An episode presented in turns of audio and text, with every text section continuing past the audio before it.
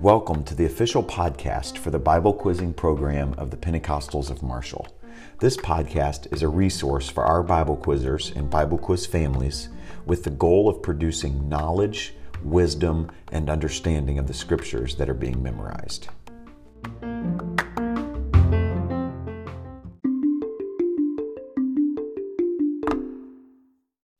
This is a special episode for our senior Bible quizzers. We're going to be covering a section of material that the junior quizzers will not be memorizing this year. And we're going to be talking about the blood atonement of Jesus Christ for our sins. First, let's get a good definition for atonement. It's a big, fancy theological word. And atonement simply means to make amends for a wrong or an injury caused. It literally means to bring back into unity. Our sins separated us from God, but Jesus provided atonement.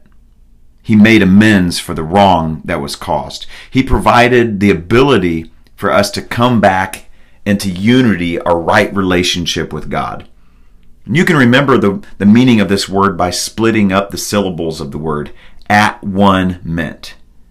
We are at one. We are unified again because of the atoning work of Jesus. The scriptures teach us that this was made possible only by the blood of Jesus. It had to be this way. It could be no other way. Sin took life, and the only acceptable recourse for life taken is life given.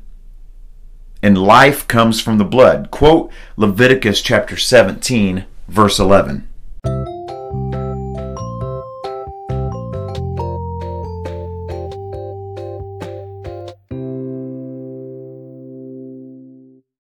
Leviticus 17 11.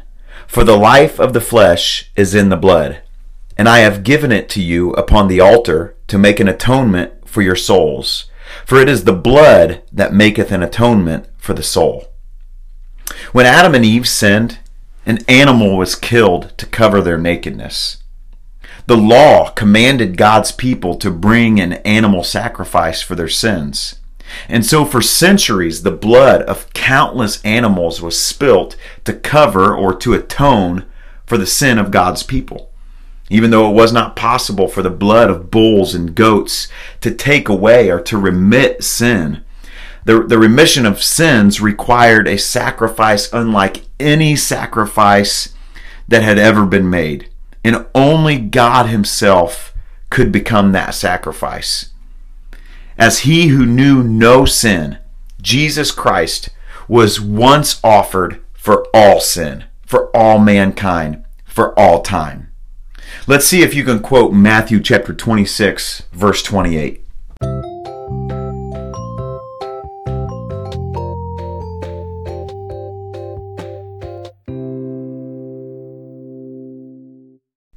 Matthew 26, 28. For this is my blood of the New Testament, which is shed for many for the remission of sins. And just one more to wrap up this episode. Let's see if you can quote Romans chapter 5, verse number 9.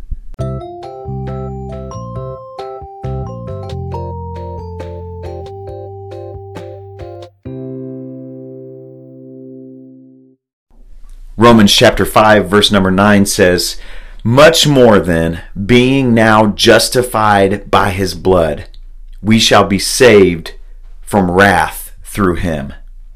And this is why we sing about the blood. This is why we preach sermons about the blood. It isn't comfortable to our flesh, and the world doesn't understand, but for those of us who have received the atonement of the blood, we can truly say, Thank God for the blood. Thank you for listening today.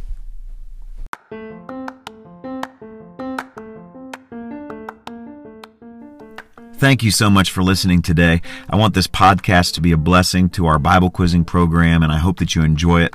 I'd love to have some feedback from you on the show. If you're listening on the Anchor app on your mobile device, you can leave me a voice message directly in the application. If you're listening on your podcast application of choice, whether it be Apple iTunes or Overcast or another application, feel free to email any questions or feedback to the first follower plus sign bq at gmail.com. Again, that's T H E, the number one S T, follower, plus sign, BQ for Bible quizzing at gmail.com. And if you, whether quizzers or parents, have a good question or comment, it could even be featured on the next episode. Thank you for listening and have a great day.